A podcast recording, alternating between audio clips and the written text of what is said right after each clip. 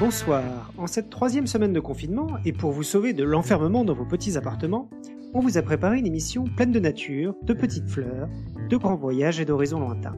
Eh ben non, Alexa nous emmène dans un voyage confiné et on s'enterre au centre de notre planète. Nous sommes le 8 avril 2020 et vous êtes sur Podcast Science, épisode 408.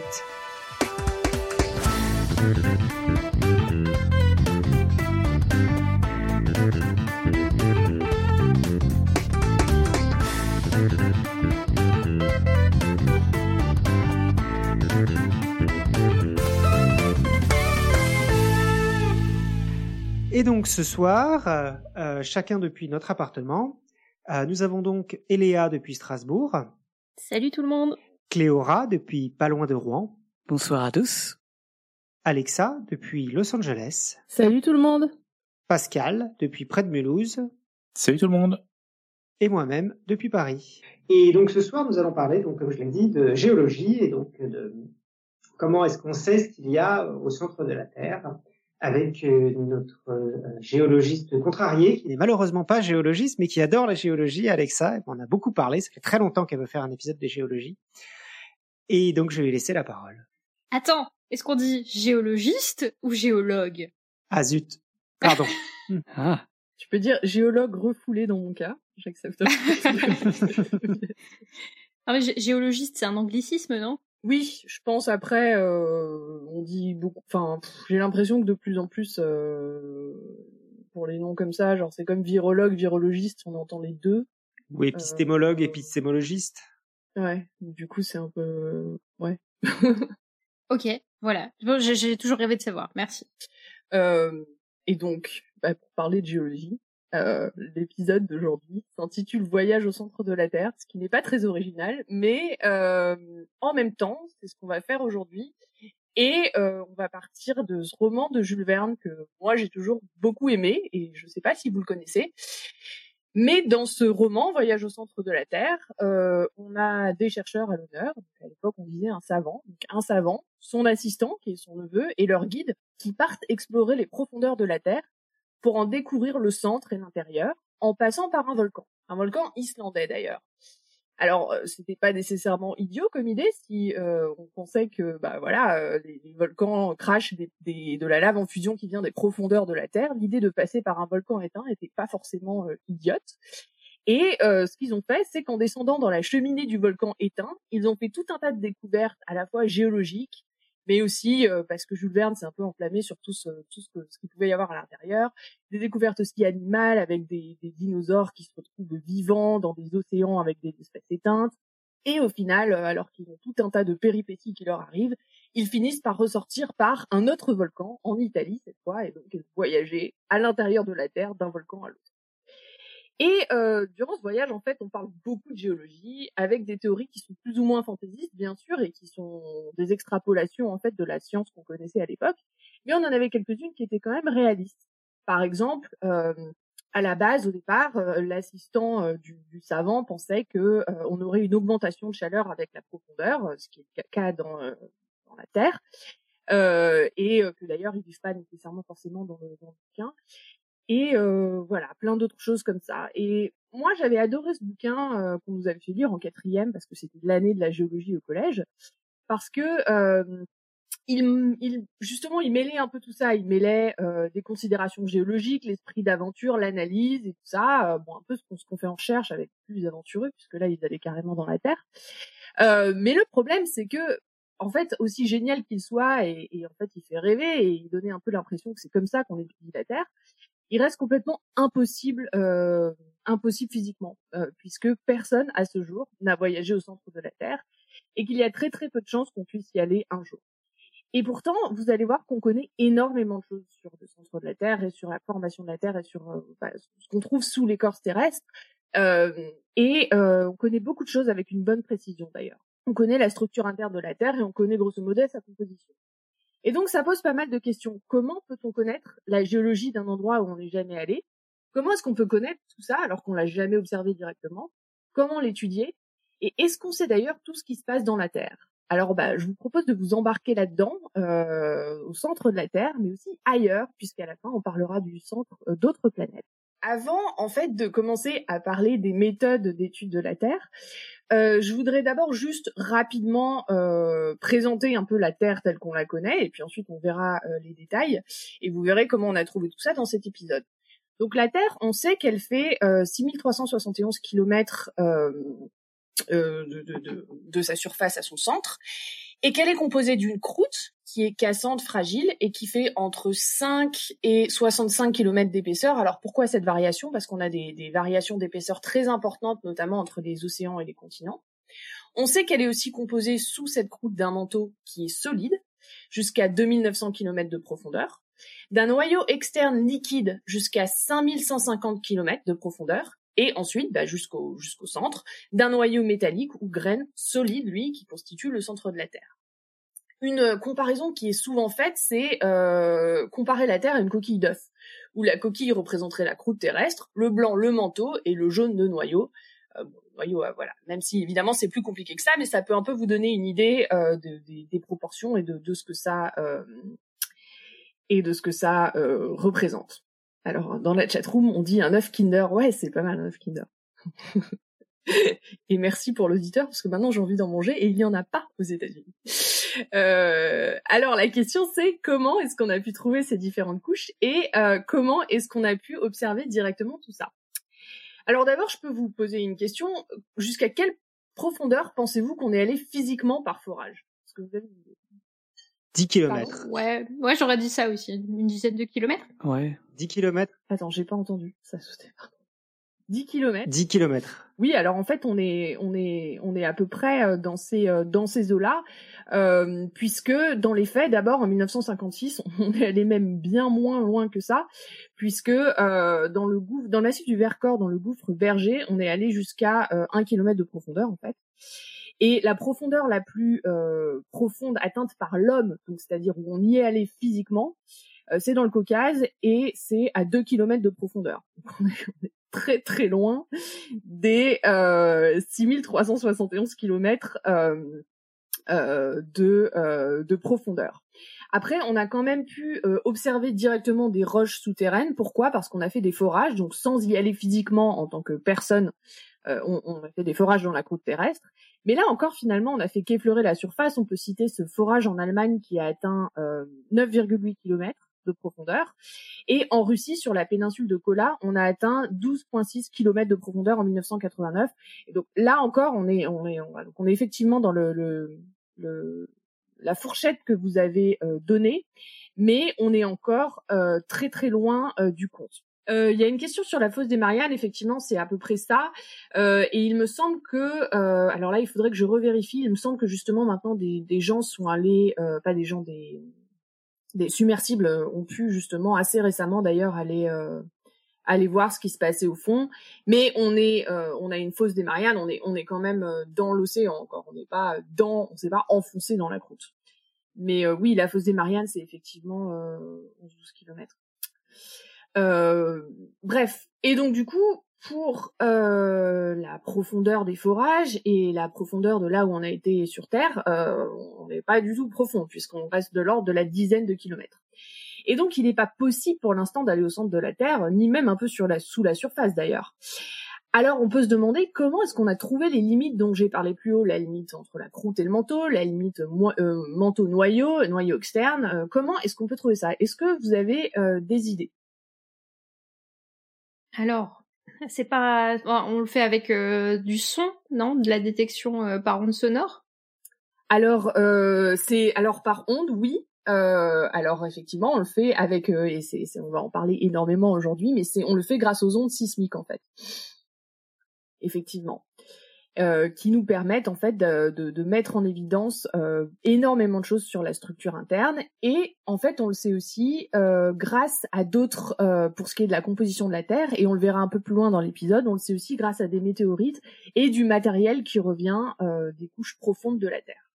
Mais commençons d'abord par exactement ce que tu as dit, Eléa, les ondes, et euh, essayer de comprendre quand est-ce qu'on a commencé à finalement comprendre euh, comment la Terre était formée et euh, avoir une connaissance précise de l'intérieur de la Terre. Donc ça a commencé en fait au début du XXe siècle, grâce à l'étude des ondes et des données sismiques. Donc, comment un séisme permet d'en savoir plus sur l'intérieur de la Terre euh, Et a dit grâce aux ondes? Et pour répondre à cette question, on va aborder brièvement ce que c'est qu'un séisme.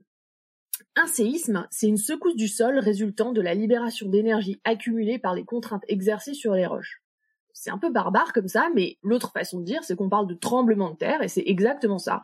On a, euh, pour une raison ou pour une autre, parce que on a de la tectonique des plaques, euh, par exemple euh, le, le, tremblement de terre qu'on a eu au Japon, qui est lié au mouvement des plaques, le tremblement de terre en 2011 là, il est lié à un mouvement de plaques qui a libéré de l'énergie dans toutes les directions, et notamment des ondes qu'on appelle les ondes sismiques, qui sont transmises dans toutes les directions.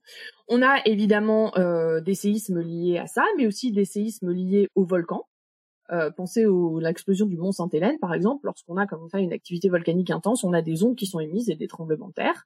On peut avoir aussi d'autres euh, d'autres origines à ces séismes, une origine polaire, par exemple, au mouvement des calottes glaciaires, ou on peut même avoir des séismes qui sont liés euh, à des activités humaines et qui sont complètement artificielles. Euh, voilà, si on fait une explosion ou quelque chose comme ça, ou si une météorite arrive, par exemple, c'est pas une activité humaine, mais ça peut être une source de séisme. Voilà, dès qu'on a finalement quelque chose qui ébranle profondément la roche, euh, on a un séisme qui se produit. Et lorsqu'il se produit, comme je l'ai dit, on a donc des ondes qui sont libérées et qui se propagent à la fois à la surface, mais aussi à l'intérieur du globe terrestre. Euh, si vous vous laissez tomber sur les fesses, par exemple, ne faites pas ça, mais vous allez ressentir une onde de choc qui va se propager dans tout votre corps, des pieds à la tête et un peu dans toutes les directions. Et ben, un séisme, c'est un peu la même chose. À partir du foyer, du là où le séisme se produit, les ondes vont être propagées dans toutes les directions.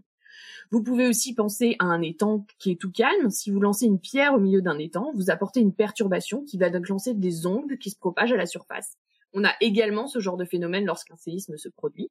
Et on observe d'ailleurs deux types d'ondes majeures qui sont émises dans toutes les directions à partir d'un foyer du séisme. On a les ondes P ou premières, qui sont des ondes de compression et qui se déplacent avec un mouvement avant-arrière comme une onde sonore. Et on a les ondes S, les ondes secondes, qui arrivent un petit peu après, qui sont euh, les ondes de cisaillement et qui oscillent dans un plan qui est plus vertical. Ces ondes ont des propriétés différentes et ça va être important pour la suite. Les ondes P ont la particularité de se propager dans les solides, les liquides et les gaz, alors que les ondes S, elles, ne se propagent que dans les solides. C'est-à-dire que si une onde S rencontre un milieu qui est liquide, elle va arrêter de se propager, elle ne se propage plus. On a aussi des ondes de surface, qui sont les ondes R et L, qui ne se propagent qu'à la surface de la Terre et qui sont dues à des interférences entre les ondes P et S. Par analogie, ça peut correspondre à ce qu'on voit à la surface de l'eau. Et euh, fun fact, les ondes P sont responsables, euh, on pense qu'elles sont responsables du grandement qu'on entend euh, pendant un tremblement de terre. Je ne sais pas si vous en avez déjà vécu ici à Los Angeles, on en a souvent. on a un espèce de grondement hyper sourd qui arrive avant chaque tremblement de terre. Eh ben, c'est lié à ces ondes-là. Alors normalement dans la chatroom, euh, je vous ai mis euh, un certain nombre d'ondes, donc les ondes S, les ondes P, etc., où on voit un peu euh, les différentes caractéristiques et comment et comment ça se propage. Alors comme ces ondes traversent ou se transmettent à la surface de la Terre et dans la Terre, on peut les enregistrer évidemment à côté du point du séisme, mais aussi partout ailleurs sur Terre, pour peu qu'on dispose d'un instrument, un sismographe, qui est sensible. Alors vous avez sans doute déjà vu les, sismographes, c'est ces instruments avec un énorme rouleau de papier et une aiguille qui retranscrit euh, les mouvements en fait du sol et donc qui retranscrit les ondes. Alors aujourd'hui, on a toujours des, sismographes comme ça, mais on a évidemment bien sûr des instruments électroniques et euh, le tout d'une sensibilité euh, vraiment extrême. Et pour imaginer comment on enregistre un séisme partout dans le dans le dans le monde, on peut euh, imaginer qu'on place des sismographes sur tout le globe et donc partout sur tout le globe, on peut enregistrer un séisme qui se produit dans un dans un dans un endroit particulier et en déduire précisément là où il s'est produit, bah, du moment qu'on arrive à trianguler euh, en fait l'information. Et évidemment, vous pouvez euh, imaginer que plus on a de sismogrammes partout dans le monde, de, plus on peut euh, en déduire de choses sur la caractéristique du séisme, les milieux qu'il a traversés, euh, les milieux que les ondes ont traversés, etc. Alors physiquement, pourquoi elles se propagent euh, dans certains milieux les unes ou pas les autres? Bah, C'est lié aux caractéristiques en fait physiques des ondes et notamment à la direction, à la direction des ondes elles-mêmes. Euh, alors le fonctionnement euh, du sismographe, euh, eh bien en fait on a en général l'aiguille qui est placée sur un support et donc qui se qui bouge par rapport par rapport au papier qu'on a dessous. Alors question, avant le XXe siècle, on n'avait aucune idée de la composition de la croûte terrestre. Alors la croûte terrestre, si, on y reviendra plus tard justement, puisque la croûte terrestre, on y a accès. Donc avant, avant le XXe siècle, on connaissait les roches qu'on avait dessus, le granit, le basalte, etc. Par contre, avant le XXe siècle, on savait pas du tout ce qu'on avait dessous. Ça, par contre, euh, on n'avait absolument aucune idée euh, de la euh, des couches terrestres, etc., de ce qu'on avait sous la terre. Et moi, j'ai une question aussi, oui, sur le sismographe. Donc, c'est quelque chose qui est posé sur le sol, mais et du coup, quand le sol bouge, il arrive à, à, à enregistrer. Euh, Exactement. Il retransmet en fait les vibrations du sol. Euh, dans des, alors, est-ce que c'est au Palais de la Découverte? Alors c'est dommage que Claire ou Robin soient pas là parce qu'ils pourraient nous le dire. Il me semble que tu en as un. Et quand tu te mets devant et si tu sautes sur le sol, ça retransmet exactement les, les vibrations. D'accord. Et comment tu, mais comment tu calibres ce genre de choses? Comment tu, tu sais ce que c'est qu'un, qu'un, qu'un gros tremblement de terre ou un petit tremblement de terre? Parce qu'il faut quand même que tu aies une, alors en fait, t'en as qui sont plus ou moins sensibles en fait, tout simplement aux variations. Euh, il me semblait, mais alors est-ce que là aussi, je sais plus si c'était au Palais de la Découverte ou pas. T'as des endroits où effectivement tu tu peux, ils mettaient, ils en mettaient deux différents et si tu sautais euh, sur le sol, tu voyais que t'avais pas nécessairement la même euh, amplitude qui était transmise pour un pour un sismographe et pour l'autre. Donc évidemment, c'est des choses qui sont extrêmement calibrées. Euh, non, c'est à San Francisco, à l'Exploratorium, qu'on a ça, où il y a plusieurs euh, sismographes qui sont mis et en fait tu sautes devant eux et là tu te rends compte que sur les trois t'enregistres pas nécessairement la même amplitude euh, la même amplitude sur les euh, sur les sismographes. D'accord. Euh, parce que euh, ouais voilà tu, il faut que ce soit extrêmement bien euh, extrêmement bien calibré. avec évidemment le risque que si jamais tu as un instrument qui est extrêmement sensible, tu vas pas uniquement capter les les mouvements du terrain, mais tu peux aussi capter euh, des variations. Un détecteur de camion. Voilà, ou, même, euh, ou même, je sais pas, le vent par exemple. Je sais que c'est un, on en reparlera à la fin, mais c'est un des problèmes qu'ils ont sur celui sur Mars actuellement, euh, quand c'est très très bruyant, ou il y a eu des problèmes sur la Lune aussi. Euh, voilà, on peut, on peut capter plein de choses qui brouillent un peu parfois les. les... Ok. Euh, donc voilà, ça c'est la façon, ça c'est la notre façon d'enregistrer les ondes. Et en fait, euh, on peut déduire aussi d'autres choses que l'endroit où le séisme produit euh, de l'étude des ondes. En étudiant leur vitesse de propagation, euh, on peut en déduire aussi le milieu qu'elles ont traversé. Donc la vitesse de propagation des ondes, elle est, euh, elle, elle, elle est proportionnelle à la densité du matériel. Plus un matériel, plus une roche est dense, et plus les ondes iront vite. Et euh, donc ce qu'on aura en fait à la fin, c'est que la vitesse des ondes sera différente suivant le type de roche qu'on aura traversé. Ce qui veut dire que quand on étudie euh, la vitesse des différents types d'ondes produites par un séisme et, le temps auquel elles arrivent, on va pouvoir euh, bah, mieux comprendre la structure interne si on a des roches différentes, si on a un seul milieu, euh, milieu ou ce genre de choses. Mais ça, ça signifie aussi que la vitesse d'une onde, elle va changer en fonction du milieu qu'elle traverse. Par exemple, si au centre de la Terre, on a une discontinuité entre deux différents types de roches, lorsque la, l'onde va changer de matériel, elle peut être accélérée ou elle peut être ralentie. Et ça, évidemment, ça va nous donner des, des informations cruciales sur le centre de la Terre. Notez quand même euh, une petite question physique, qu'à chaque changement de matériel, l'onde, elle est réfléchie et ou réfractée euh, quand elle change de vitesse. Pensez à, et quand elle change de milieu. Pensez à une paille dans un verre d'eau. Vous savez, quand vous mettez une paille dans un verre d'eau, euh, on a une réfraction des, des, ondes lumineuses, ce qui fait que la paille, elle apparaît coupée un peu. On a l'angle entre la paille quand elle sort du verre et la paille, et la paille à l'intérieur du verre qui est euh, changé. C'est exactement la même chose qui se passe lorsque une onde euh, sismique va passer d'une roche à une autre. Son angle de propagation va changer et euh, sa vitesse va changer également. Alors, sachant tout ça, comment est-ce qu'on a découvert la structure interne de la Terre? Donc l'idée a d'abord été proposée par Richard Oldman en 1887, donc c'est juste avant le XXe siècle, à l'occasion du séisme de la Salle, où il met en évidence, où il découvre les ondes P, euh, S et de surface euh, qui sont issues de ce séisme. Il se rend compte qu'on a plusieurs trains d'ondes qui arrivent, qui sont différentes, et qu'il a pu enregistrer. En 1906, il se rend compte que les ondes S, qui passent près du centre de la Terre, sont euh, énormément retardées par rapport à celles qui passent plus en surface. Et il interprète ça par l'existence d'une discontinuité au sein de la Terre, qui serait voilà que, la Terre est pas homogène, c'est pas une boule homogène, qu'on a une discontinuité. Donc ça, c'est la première idée un peu euh, qu'on a différentes couches ici euh, observées par les ondes sismiques.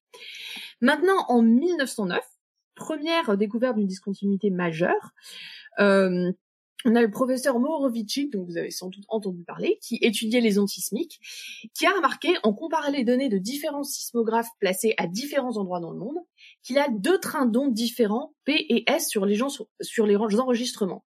Ce qui est bizarre, puisque on peut penser que si on a un séisme qui se produit, on va avoir les ondes P qui arrivent, les ondes S, et voilà.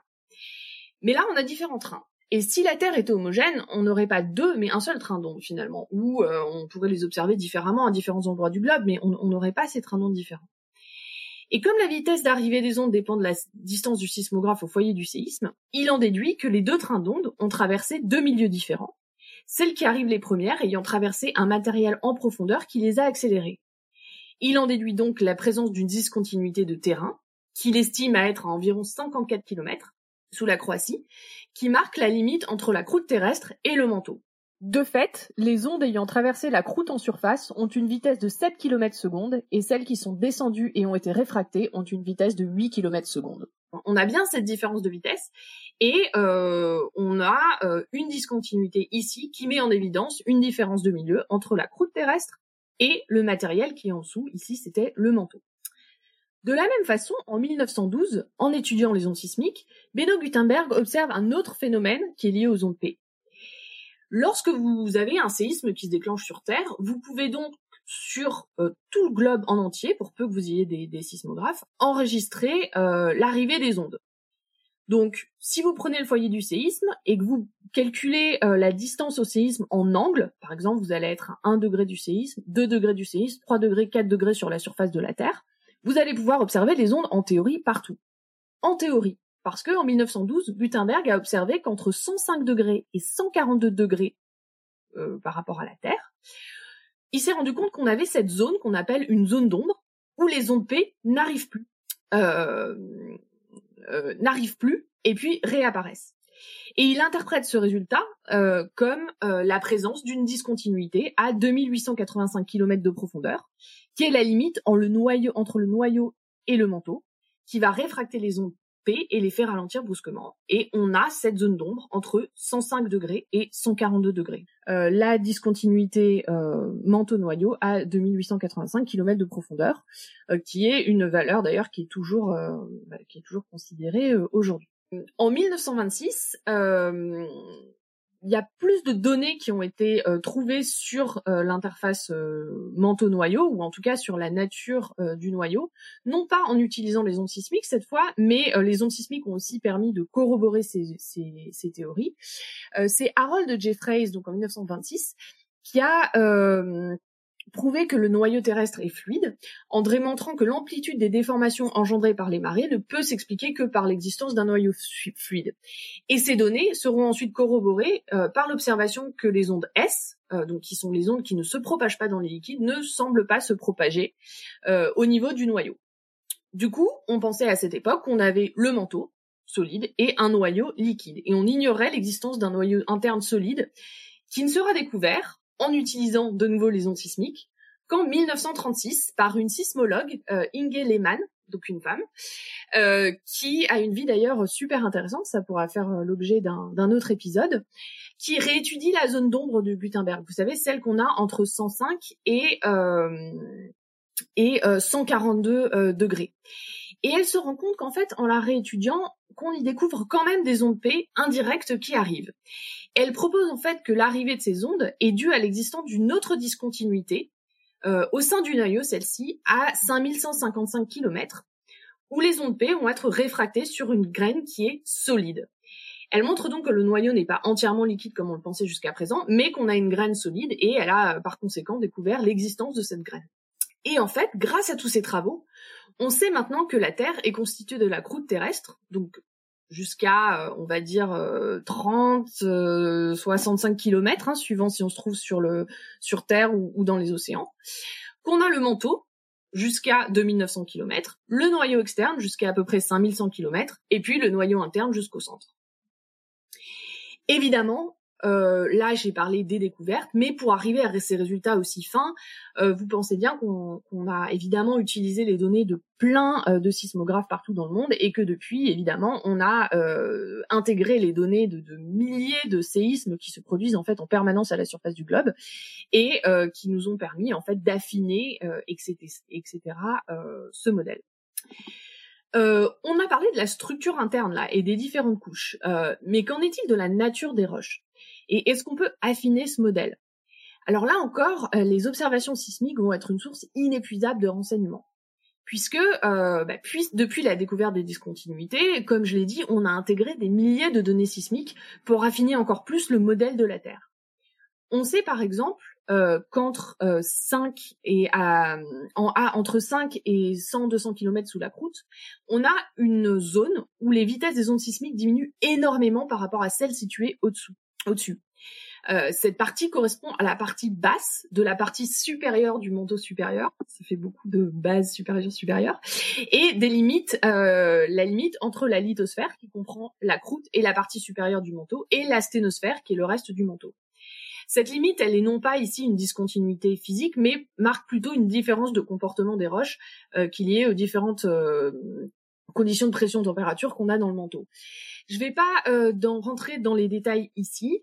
Euh, sachez juste que cette euh, limite lithosphère asténosphère, qui est la limite entre une lithosphère qui est cassante et une asténosphère dessous qui est plus plastique et ductile, euh, a été cruciale pour la mise en place de tout un tas de théories sur euh, la façon dont fonctionne la Terre, notamment la théorie de la tectonique des plaques. Ça encore, c'est quelque chose qu'on pourra, dont on pourra parler dans un autre épisode parce que ça ferait beaucoup pour celui-là.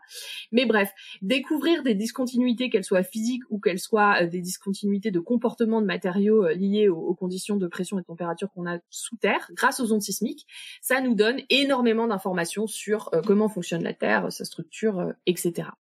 Elle explique aussi d'autres discontinuités qu'on voit cette fois au sein du manteau. Avant, on pensait que le manteau était hyper monotone et on s'est rendu compte qu'en fait, c'est pas euh, du tout le cas. Notamment, entre 100-200 km et 410, on a on a euh, des vitesses qui changent et euh, on a jusqu'à 660 km de profondeur une augmentation de la vitesse des ondes par palier.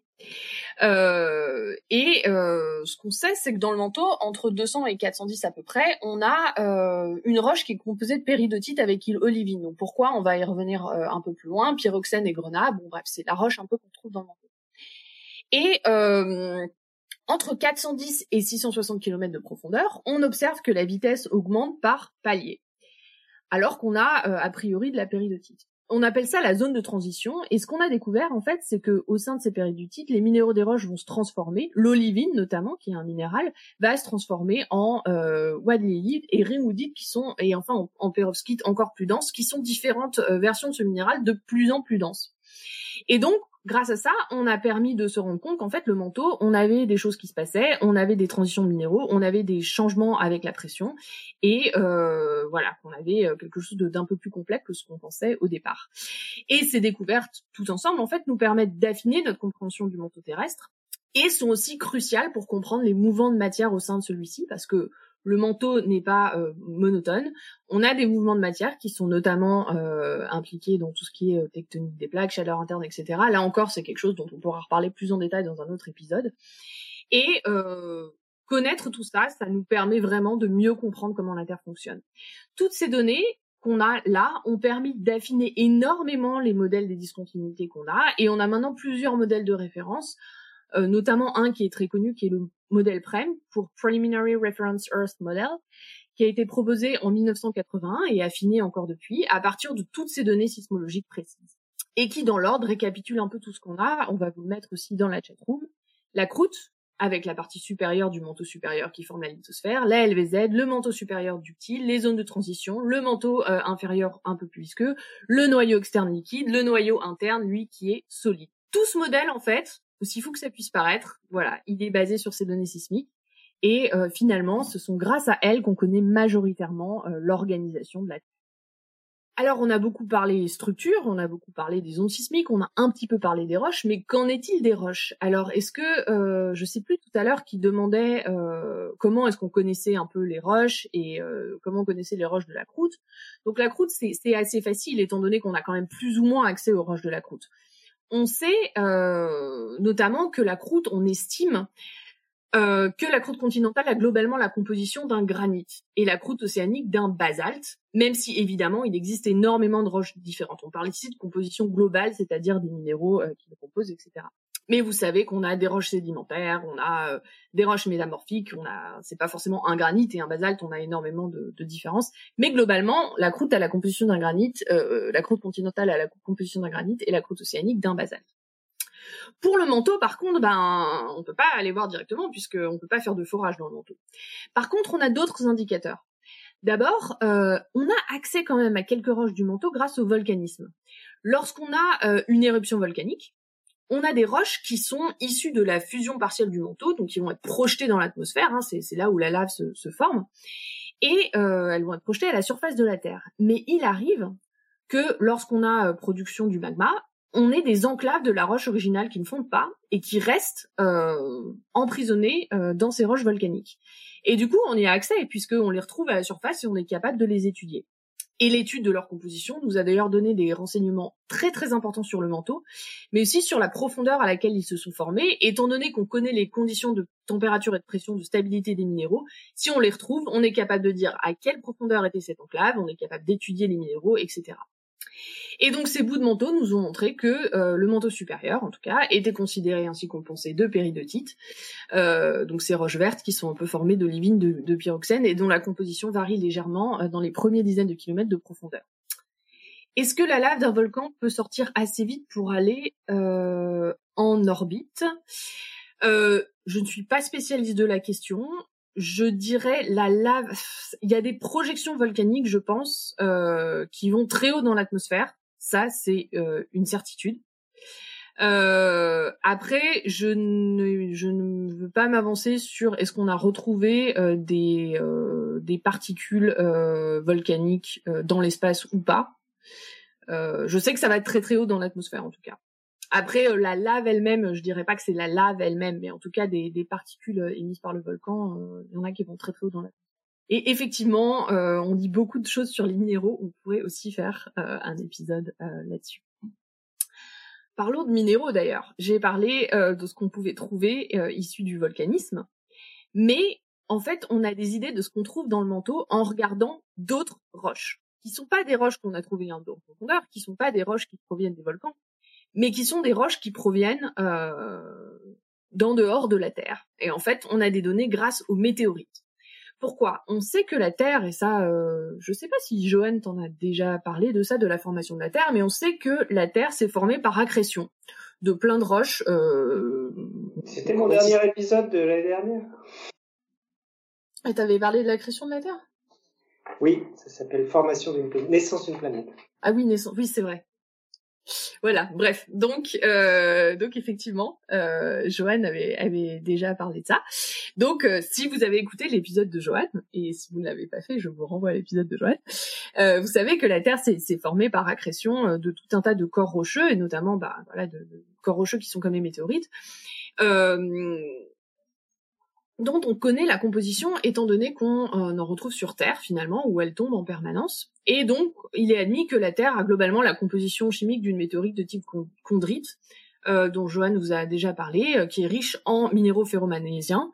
Une partie de ces météorites sont très anciennes, hein, à 4,5 milliards d'années, et certaines sont considérées même comme les roches les plus vieilles qu'on trouve dans le système solaire. Bref, on est capable d'avoir ces météorites et on est capable de les étudier et de regarder leur composition. Si euh, on considère que la Terre s'est formée à partir de chondrites et qu'elle était à ses débuts euh, une boule de chondrites, euh, voilà, plus ou moins en fusion, qui s'est ensuite différenciée, le métal liquide qui est plus lourd a migré vers l'intérieur de la Terre, tandis que les silicates en fusion, plus légers, sont restés au-dessus. Et ensuite, la Terre s'est refroidie tout en se différenciant en ayant plusieurs couches. Bah, les couches qu'on retrouve dans la Terre aujourd'hui, les couches externes étant euh, composées plus de silicates et les couches plus internes de métal. C'est pour ça que euh, le cœur de la Terre est considéré comme étant euh, métallique et on va voir qu'on a des données qui nous permettent de le dire. Et on a des couches externes plus riches en silicates. Et cette idée est corroborée par d'autres faits on connaît le rayon de la Terre, donc on peut estimer la pression et la température qui, qui règnent à l'intérieur. On connaît aussi sa composition globale. On, connaît tout un tas de calculs physiques. Et là encore, je vous renvoie à l'épisode euh, de Joanne. Et à partir de là, on peut estimer, euh, bah voilà, le réarrangement et comment euh, tous les composés de la chondrite se sont réarrangés pour former la Terre. On connaît aussi la constante gravitationnelle, ce qui, a nous, ce qui nous a permis d'estimer la densité de la Terre, donc qui est à 5,52 on sait les roches de la croûte, on sait qu'elles font 2,7 euh, de densité euh, à peu près. Et donc si la Terre a une densité de 5,52 et que les roches de la croûte ont une densité de 2,7, ça implique qu'à l'intérieur de la Terre, on a une densité plus importante pour arriver euh, à cette moyenne de 5,52. Et donc grâce à ça, les gens se sont dit, en fait, on a bien une Terre qui est différenciée avec un cœur qui est sans doute plus dense, étant donné que on a cette différence-là. Et évidemment, on sait aussi que la densité augmente avec les profondeurs, avec euh, les, les, observations euh, qu'on a eues avant. Donc tout ça va euh, à peu près dans le même sens.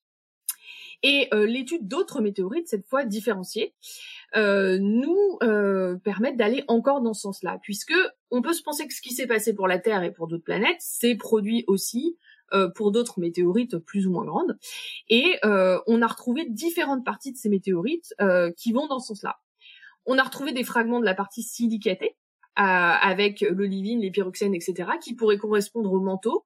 Euh, là, je vous ai mis des images normalement euh, dans, dans la chatroom. Donc, on a des, des, des, fragments de météorites qui pourraient exactement correspondre à ce que ce qu'est le manteau. On a des météorites de fer qui pourraient correspondre au noyau, qui sont d'ailleurs très très jolis.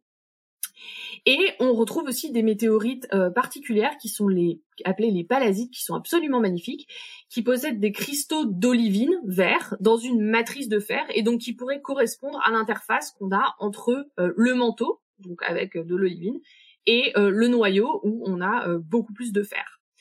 Donc toutes ces météorites et c'est qui sont une étude en fait à la fois directe puisqu'on étudie la roche et indirecte puisqu'on n'étudie pas le centre de la Terre directement, ont été très utiles pour nous aider à comprendre et à nous apporter des preuves sur ce qui peut se passer au, sein de la Terre, étant donné que euh, bah, elles se sont sans doute formées de la même façon et que on a euh, des indices cette fois euh, beaucoup plus euh, beaucoup plus tangibles sur euh, ce que peut être l'intérieur de la Terre.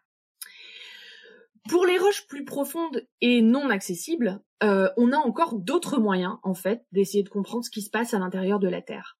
Notamment, on a des méthodes expérimentales. On peut faire des expériences qui nous permettent de reproduire les conditions de température et de pression qu'on a à l'intérieur de la Terre à une, euh, à une profondeur extrêmement euh, précise.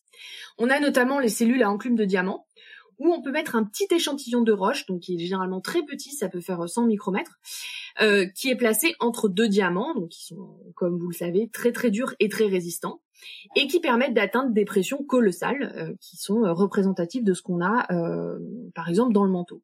On peut aussi s'approcher des conditions de température du manteau, puisque on peut réchauffer l'échantillon avec un laser, et donc en appuyant via les diamants, en faisant dans les cellules en plume de diamant et en réchauffant l'échantillon avec un laser, on a des températures très hautes et des pressions très hautes qui reproduisent les conditions qu'on a dans la Terre.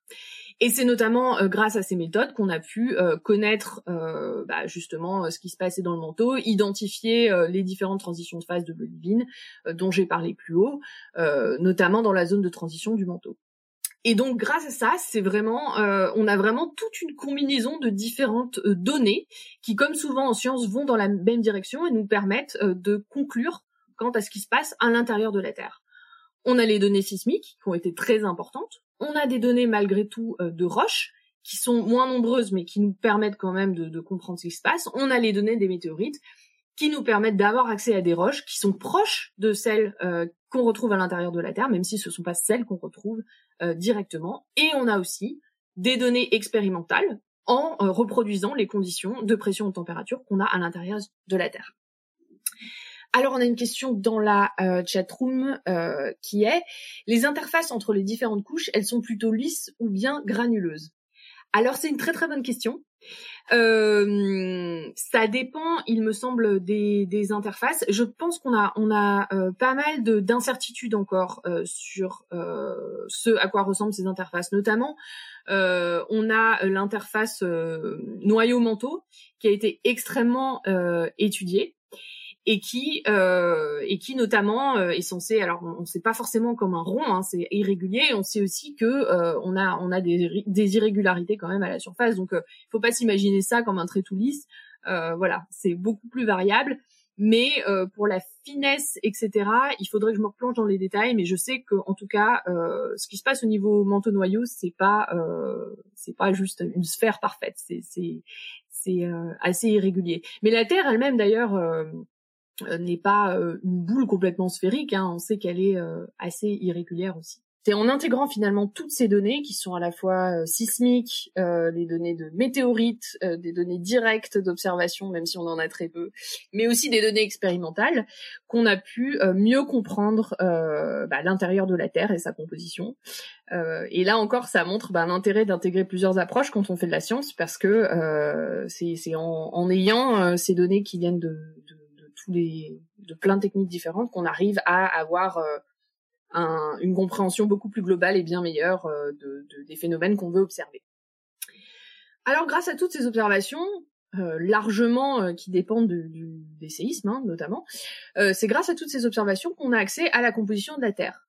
Mais qu'en est-il des autres planètes finalement Puisque on peut se dire que sur d'autres planètes, on n'a pas, euh, bah, on n'a pas nécessairement dit d'échantillons directs ni de, de données sismiques. Alors comment on fait?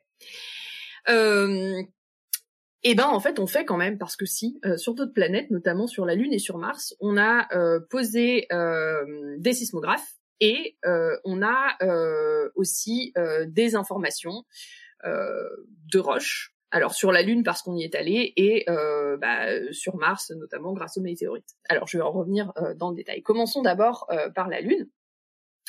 Donc on a des missions quand même Apollo, un certain nombre, qui ont été effectuées depuis 50 ans et qui ont permis d'apporter des informations absolument colossales sur la composition de la Lune.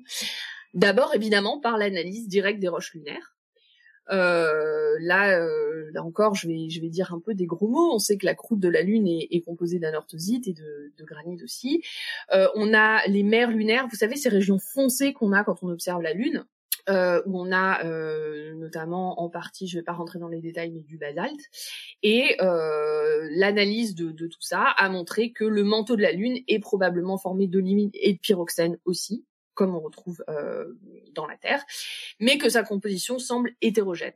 Il y a plein de choses qu'on connaît pas encore. Très brièvement, on connaît quand même euh, quelques quelques quelques données de l'analyse des roches. Mais euh, pour la structure interne et sa composition, on a énormément de données qui viennent des séismes, parce que on a mis des sismomètres sur la sur la sur la Lune, notamment quatre qui ont été apportés par les missions Apollo 12, 14, 15 et 16. Alors on a aussi un qui a été apporté par Apollo 11, mais il n'a pas duré longtemps, il n'a été actif que trois semaines. L'analyse en fait des données sismiques euh, des missions Apollo ont montré que ces séismes peuvent être très profonds, jusqu'à 1000 km euh, de profondeur, et que certains euh, sont dus aux forces de marée qui viennent de la Terre. Donc on a euh, une façon d'avoir des séismes qui, qui peut être euh, voilà euh, différente puisqu'on n'a pas la même tectonique, on n'a pas la même structure interne que sur la Terre, mais on a d'autres séismes produits comme ça. Et d'autres séismes sont dus à l'impact des météorites par exemple. Si vous vous souvenez ce que j'ai dit, un séisme c'est voilà un, tremblement, ici un tremblement de lune. Lorsqu'on a une météorite qui s'écrase sur la lune, on va avoir un, un tremblement de lune et l'émission d'ondes qu'on va pouvoir enregistrer de la même façon d'ailleurs que si une météorite se crachait euh, sur Terre. On peut aussi euh, avoir des séismes qui sont dus aux variations de température à la surface de la Lune, par exemple lorsqu'on sort d'une nuit lunaire de deux semaines et que la surface va se retrouver euh, au Soleil, on va avoir des séismes. Enfin, afin de pouvoir étudier plus précisément la structure de la structure de, de, la Lune, on peut provoquer des séismes artificiellement sur la Lune. Par exemple, suite au déclenchement de charges explosives, notamment euh, certaines ont été actionnées lors du retour des astronautes vers la Terre lorsqu'ils partent de la Lune. On a aussi eu des séismes déclenchés par des petites charges explosives. ou même certains en se faisant cracher les étages supérieurs de, de la fusée Saturn V des missions Apollo qui sont venus, euh, qui ont produit des séismes qu'on a pu euh, enregistrer. Évidemment, le problème aujourd'hui, c'est qu'on en a très peu sur la Lune des sismomètres, et donc il faudrait en avoir beaucoup plus pour avoir une carte euh, détaillée de l'intérieur de la Lune. Mais ceux qu'on a nous permettent déjà de nous faire une certaine idée de sa structure interne. On sait que la Lune possède aussi une zone d'ombre. à certaines ondes sismiques, ce qui laisserait supposer l'existence d'un noyau à l'intérieur, comme sur Terre, avec peut-être un noyau solide très petit. Et euh, on a aussi des météorites lunaires, évidemment les roches lunaires, qui nous ont permis euh, d'étudier un peu euh, sa composition. Alors il y a quelqu'un qui dit sur la Lune non seulement il y a des mers et des marées. Alors non, c'est pas des mers, on n'a pas d'eau hein, sur la Lune. On parle de mer parce que lorsqu'on voit la Lune depuis la Terre, on a des régions qui sont sombres. Et bah, dans la, les gens à l'époque, il y a Johan, peut-être que tu saurais qui a parlé de l'air de mer pour la Lune d'abord? Je pense que c'est assez vieux. Je pense que ça, je suis pas sûr qu'il y ait des noms. Je pense que c'est parce que la, la, la lune, c'est on la voit à l'œil nu, donc il y a même pas besoin de lunettes. Donc ça, je pense que ça se perd dans la nuit des temps. Oui, c'est la nuit des temps, mais il me semble... instinctivement, j'aurais envie de répondre ça. Peut-être qu'il y a quelqu'un qui est le premier à avoir parlé de mer, mais pour moi, c'est quelque chose qu'on a parlé de depuis depuis tout temps. Les hommes ont parlé de mer sur la lune. voilà, moi c'est un peu ça que j'avais en tête aussi, mais je me demandais si tu avais une référence euh, un peu plus euh, précise. Alors on a une question de Evana. Est-ce qu'un iPhone peut faire sismographe? C'est une excellente question. Euh, je, bah, intuitivement, dans la mesure où on a un accéléromètre, euh, j'imagine qu'on a peut-être des applications euh, comme ça. Je pense que pour les applications scientifiques collaboratives, ce serait compliqué parce que du coup, il faudrait être sûr des conditions dans lesquelles on enregistre ce qui se passe, c'est-à-dire avoir de téléphone posé, il faudrait que ce soit calibré, etc. Mais j'imagine qu'on peut avoir une application qui s'approche euh, du fonctionnement de. Mais utiliser euh, l'accéléromètre, ça impliquerait d'avoir des vibrations qui soient suffisamment fortes pour que tu puisses enregistrer un, déplacement. Oui. Donc, donc, donc ça détecterait pas des petits séismes euh, tout petits, quoi. Enfin, ça me bah, compliqué soit si c'est super sensible, ça pourrait, soit euh... oui, non mais en, je dirais en théorie, je pense qu'il y a des applications qui permettent d'enregistrer des vibrations, mais euh... mais euh, effectivement, ce serait un truc qu'on pourrait on pourrait regarder. J'ai un peu regardé rapidement, je ne vois pas de. Il y a des apps qui font sismographe, mais j'ai rien vu qui fasse citizen science. Donc de, de sciences participatives en utilisant les iPhones. Oui, non, je pense pas. Non, non, euh... non, je veux dire en citizen science, je veux dire, ça me paraît très compliqué, ouais. Mais. Euh, je sais pas sur internet là, euh, dans un article de Science et Avenir, il parle de MyShake, euh, l'appli pour détecter des séismes qui a été développé par euh, l'université de Californie à Berkeley. Du coup, euh, peut-être que ça, ça suit aussi. Je vais pas poster l'article dans la chat. ça pourrait être un moyen de, ouais, de regarder ce qui s'y fait. Alors. Euh alors les, les, séismes, oui. Alors effectivement, sur les séismes de la Lune, on a une certaine périodicité. Après, c'est pas dû aux forces de marée dans la Lune, c'est dû aux forces de marée de, sur Terre, euh, parce qu'en fait, on a on a un système Terre-Lune qui est assez euh, assez complexe. On a on a on sait que bah on sait que la Lune va influencer euh, la Terre et que la Terre va influencer la Lune, en gros. Et euh, voilà. Donc les, les séismes sont dus aux forces de aux marées sur Terre qui ont un impact sur la Lune. Et on a une C'est pas la même chose? Pardon. Enfin, c'est des forces réciproques, non? Attends. C'est des forces réciproques, mais euh... donc c'est les marées terrestres sur la Lune de la même façon que les marées terrestres sont du créées par la Lune, les marées lunaires sont créées par la Terre. Oui. Non? Oui. Donc on rappelle que les forces de marée, c'est que en fait, euh, je, je, pense que j'en ai déjà parlé, mais que en gros, euh, c'est une force qui peut se démontrer très facilement à partir de la, de la force de gravité, que euh, la, la, Terre, euh, la Lune attire euh, la Terre et la Terre attire la Lune, mais la Lune attire plus la partie qui est la plus proche d'elle qu'elle n'attire la partie qui est la plus loin d'elle. Et donc, bah, ces effets-là vont créer un différentiel à la surface de la Terre qui va créer les marées, qui fait que la surface de la Terre se soulève et se descend en fonction de la position de la Lune, et ça se voit particulièrement sur l'eau.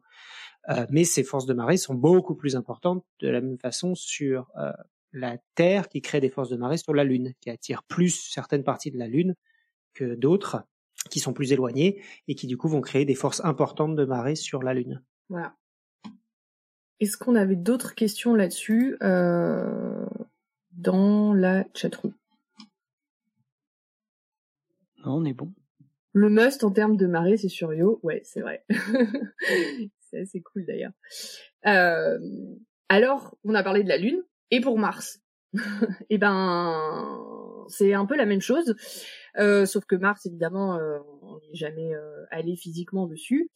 Euh, mais Mars a le côté très excitant que c'est encore plus loin, que les études sont plus récentes et que jusqu'à l'année dernière, en fait, on n'avait pas de données euh, sismo euh, à la surface de Mars. Donc, euh, c'est vraiment en plein boom. C'est vraiment quelque chose qui qui est tout neuf. Et donc, euh, bah ouais, moi personnellement, je suis très euh, je suis très très excitée par cette mission qui s'appelle InSight, qui est d'étudier la structure interne de Mars grâce euh, aux données sismiques. Euh, c'est aussi intéressant parce que Mars est souvent appelée la petite sœur de la Terre et qu'elle est assez proche de la Terre euh, sur plein d'aspects. Du coup, mieux la connaître, c'est très utile aussi pour comprendre bah, même éventuellement le futur de notre planète. Elle lui ressemble beaucoup, mais elle est devenue beaucoup moins active. bon, elle a une atmosphère beaucoup plus fine, mais elle a, elle a aussi eu du volcanisme. Et du coup, voilà, plus on en saura sur Mars, plus euh, on pourra aussi comprendre euh, comment euh, les planètes comme la Terre, par exemple, peuvent évoluer après un certain temps.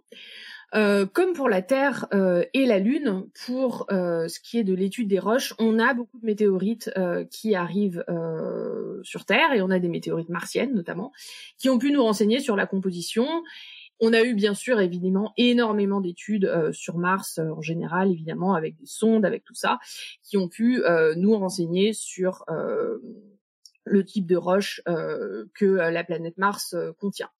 Néanmoins, sans les données sismiques, jusqu'à présent et jusqu'à Insight, il était impossible de connaître la profondeur des discontinuités, l'existence ou non d'un noyau liquide, etc. Alors en fait, j'ai parlé de la mission Insight là qui, qui vient d'arriver, mais euh, c'est pas euh, quelque chose que c'est pas une idée qu'on vient d'avoir puisque les premiers euh, sismomètres ont été envoyés sur Mars en fait à la fin des années 70. Donc ça commence déjà à dater. Euh, mais même si c'était des missions qui étaient absolument héroïques et qui voilà, qui était, bah, je trouve, d'une aventure incroyable.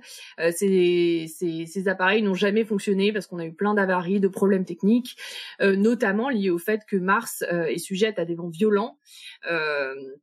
Et tout ça, donc il faut quand même, il faut quand même isoler correctement les instruments de mesure pour pouvoir les faire fonctionner. Enfin bon, il y a tout un tas de, choses pour que l'appareil fonctionne bien, qui à l'époque, bon, avait voilà, bon, c'était c'était c'était très euh, exploratoire aussi.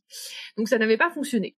Mais euh, en 2011, la mission InSight a été sélectionnée pour un atterrissage en 2018, après un, certain nombre de reports, et on a maintenant euh, tout ce qu'il faut sur Mars pour enregistrer des séismes.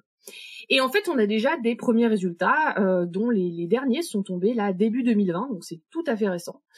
Euh, on s'est rendu compte que sur Mars, avant, on pensait que les tremblements de Mars euh, pouvaient provenir d'astéroïdes, d'activités volcaniques dormantes, puisqu'on a des volcans. On s'est dit qu'on pouvait toujours avoir une activité volcanique résiduelle. Ça pouvait être lié aussi à l'effondrement de, de, roches, hein, euh, voilà, ou d'une activité tectonique ancienne qui serait pas comme sur Terre, puisqu'on n'a pas de tectonique des plaques sur Mars, mais qui pourrait être liée à des failles qui bougent, ce genre de choses qui sont une activité euh, tectonique. Et les premiers résultats qui ont été faits sur l'enregistrement, alors j'ai vu des papiers publiés qui parlaient de 174 euh, tremblements de Mars, euh, et les données sur le site d'Insight directement, dont on vous mettra le lien plus bas, montrent qu'on en a eu même jusqu'à 300 maintenant. Donc les données sont pas encore publiées, mais elles sont là. Et bah, l'analyse de ces de ces tremblements de Mars en fait montre que on a l'air d'avoir une tectonique sur la planète Mars, donc pas une tectonique des plaques comme je l'ai dit, mais des mouvements qui indiquent que Mars est actif sismiquement. Euh, c'est quelque chose qu'on n'avait pas nécessairement euh, vu avant. Et on s'est rendu compte que plusieurs de ces séismes ont été enregistrés au niveau de failles dans les grands ensembles de failles martiens. Et ça, c'est très intéressant parce que voilà, ça montre qu'on a de l'activité dans ces failles. On a eu plusieurs séismes euh, enregistrés là-bas. Donc là encore, c'est des données qui sont très préliminaires, hein, mais qui laissent penser qu'on a de l'activité sismique et tectonique au niveau de ces failles. On sait aussi que les tremblements de Mars jusqu'à maintenant ont été assez faibles. Aucun n'a dépassé 4 de magnitude. Et euh, ça, ça a l'air de surprendre un peu les gens qui pensaient qu'on aurait peut-être des séismes un peu plus forts. Et euh, enfin, une discontinuité a peut-être été, ou en tout cas pas une discontinuité, mais des zones, des zones de, ralentissement des vitesses ont été observées par l'étude de certains séismes. Les auteurs d'une autre étude ont trouvé des ralentissements de la vitesse des ondes S dans la partie supérieure du manteau. C'est pas sans rappeler la LVZ de la Terre au niveau de la limite lithosphère-asténosphère.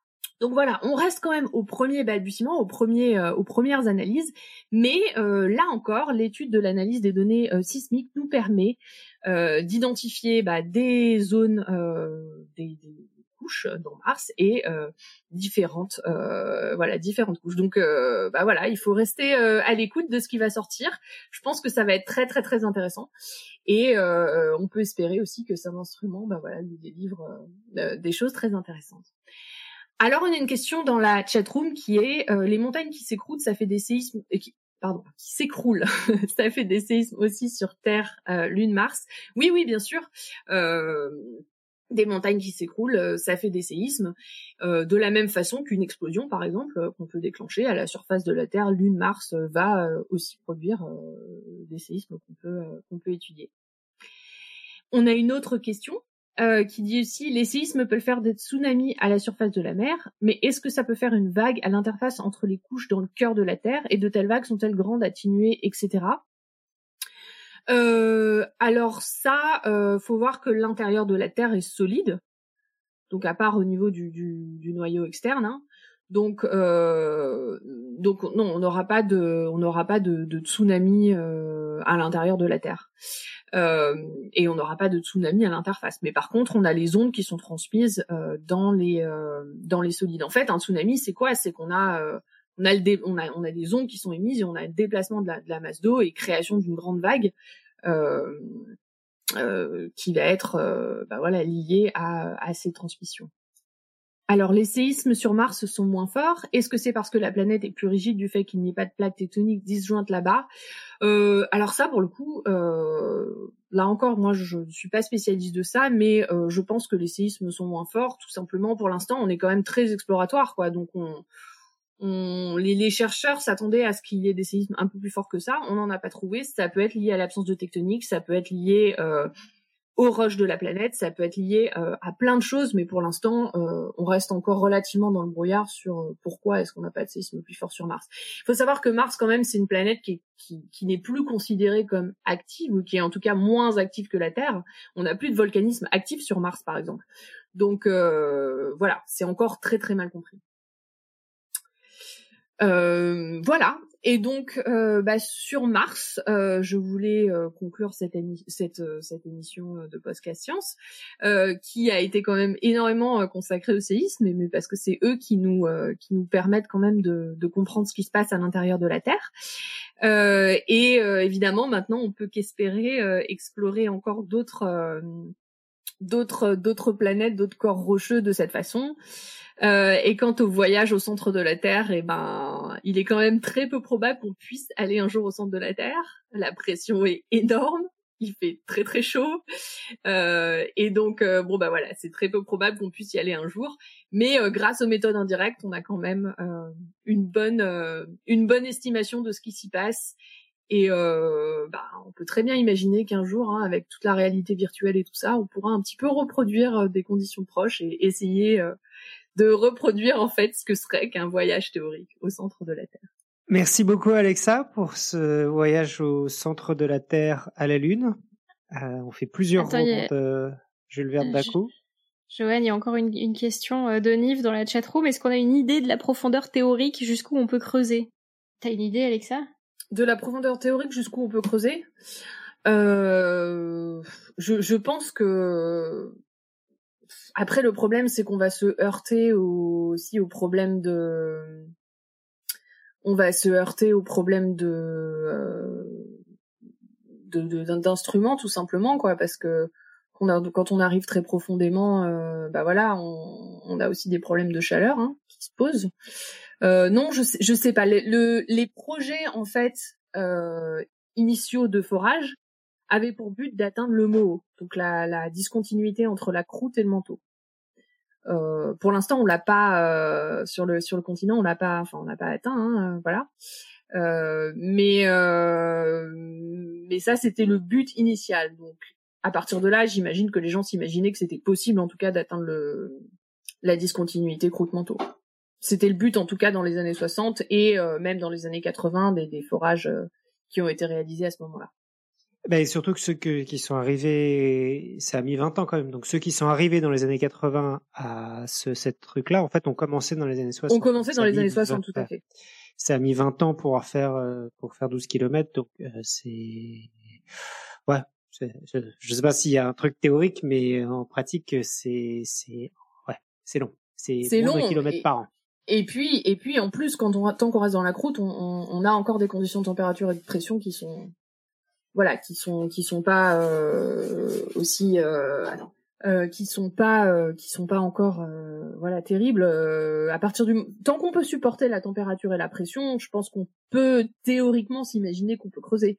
À partir de certaines conditions de température et de pression là ça devient compliqué très bien bah merci je te remercie pour ça et j'espère que tu reviendras nous parler de géologie bientôt ben, ouais. Du coup, euh, tu n'avais pas de citation, et du coup, j'ai trouvé trois citations sur Jules Verne au voyage au centre de la Terre. Je te laisse choisir celle que tu préfères. Et on pourra peut-être même lire les trois d'un coup, mais elles sont toutes très bien, je trouve. Alors, euh, bah, si on faisait celle-là, donc dans Voyage au centre de la Terre, euh, donc euh, il y a aussi un peu une histoire euh, d'amour à un moment entre l'assistant et puis le, le, qui est amoureux d'une d'une voilà d'une d'une jeune fille au début du roman et au départ il voulait d'ailleurs pas partir à cause d'elle. Et euh, à la fin euh, voilà il s'était dit que s'il revenait il se fiançait il se mariait etc et donc euh, bah voilà il y a plusieurs fois des remarques un peu sur les femmes dans ce livre. Et donc il y en a une qui est ah femme jeune fille cœur féminin toujours incompréhensible. Quand vous n'êtes pas les plus timides des êtres vous en êtes les plus braves. La raison n'a que faire auprès de vous ça c'est dans Voyage au centre de la Terre. Donc, euh, euh, Joanne faisait remarquer que c'était une citation assez sexiste, qui est vraie et assez représentative de l'époque. Euh, néanmoins, on a parlé euh, d'une femme de science qui a eu un destin assez, enfin pas un destin hors du commun, mais disons qui a fait une carrière assez exceptionnelle. Et c'est celle qui a découvert en fait la, la discontinuité noyau externe, noyau interne, Inge Lehmann, euh, en 1936. Donc euh, bon bah voilà, c'était quand même euh, c'était quand même il y a très longtemps dans un milieu qui était euh, relativement hostile aux femmes à l'époque pour la recherche. Et et voilà, et on pourrait faire un épisode sur elle, je pense parce que parce que parce que voilà, elle elle a eu la chance à l'époque de pouvoir de pouvoir étudier dans une euh, dans une euh, dans une école qui donnait de l'instruction de la même façon aux filles et aux garçons, ce qui était rare. Et ensuite, elle a pu faire un doctorat, etc. et, tout ça. Donc euh, donc voilà, j'aimais bien j'aime bien cette citation ici parce que euh, finalement dans cette dans cette émission, on a parlé on a parlé d'une femme de science qui démontre quand même que cette citation, bon, elle est pas très elle est quand même très sexiste. Hein. Johan, est-ce que tu veux aller en lire une autre? Moi, je veux en lire une autre quand même, euh, qui est du coup très adaptée à la situation actuelle. Aussi une citation de Voyage au centre de la Terre de Jules Verne. Les objets extérieurs ont une action réelle sur le cerveau. Qui s'enferme entre quatre murs finit par perdre la faculté d'associer les idées et les mots. Que de prisonniers cellulaires devenus imbéciles, sinon fous, par le défaut d'exercice des facultés pensantes. J'aime beaucoup. C'est très, c'est très, c'est très confinement ça. J'aime beaucoup aussi. Bon, malheureusement, euh, on peut quand même dire que pendant le confinement, nous n'avons pas de défaut d'exercice des facultés pensantes, même si des fois on aimerait bien. Pensez pour tous ceux qui continuent à travailler et qui aussi essayent de travailler avec leur famille. Moi, je suis à deux doigts de devenir imbécile, sinon fou. Hein. Euh, on va passer du coup au quiz du semestre. Et Léa?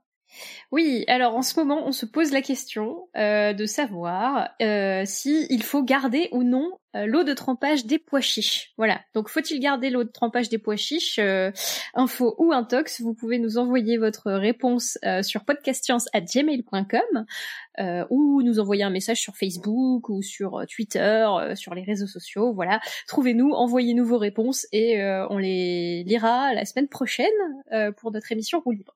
Et donc euh, c'est ainsi que se conclut euh, notre émission de cette semaine. Euh, on vous le rappelle pas souvent, mais c'est important. si vous voulez nous faire connaître, partagez-nous sur les réseaux sociaux et ajoutez-nous des étoiles sur iTunes, c'est comme ça que Apple je, met, met des, des, note les podcasts et donc ça nous permet de faire de la pub aussi.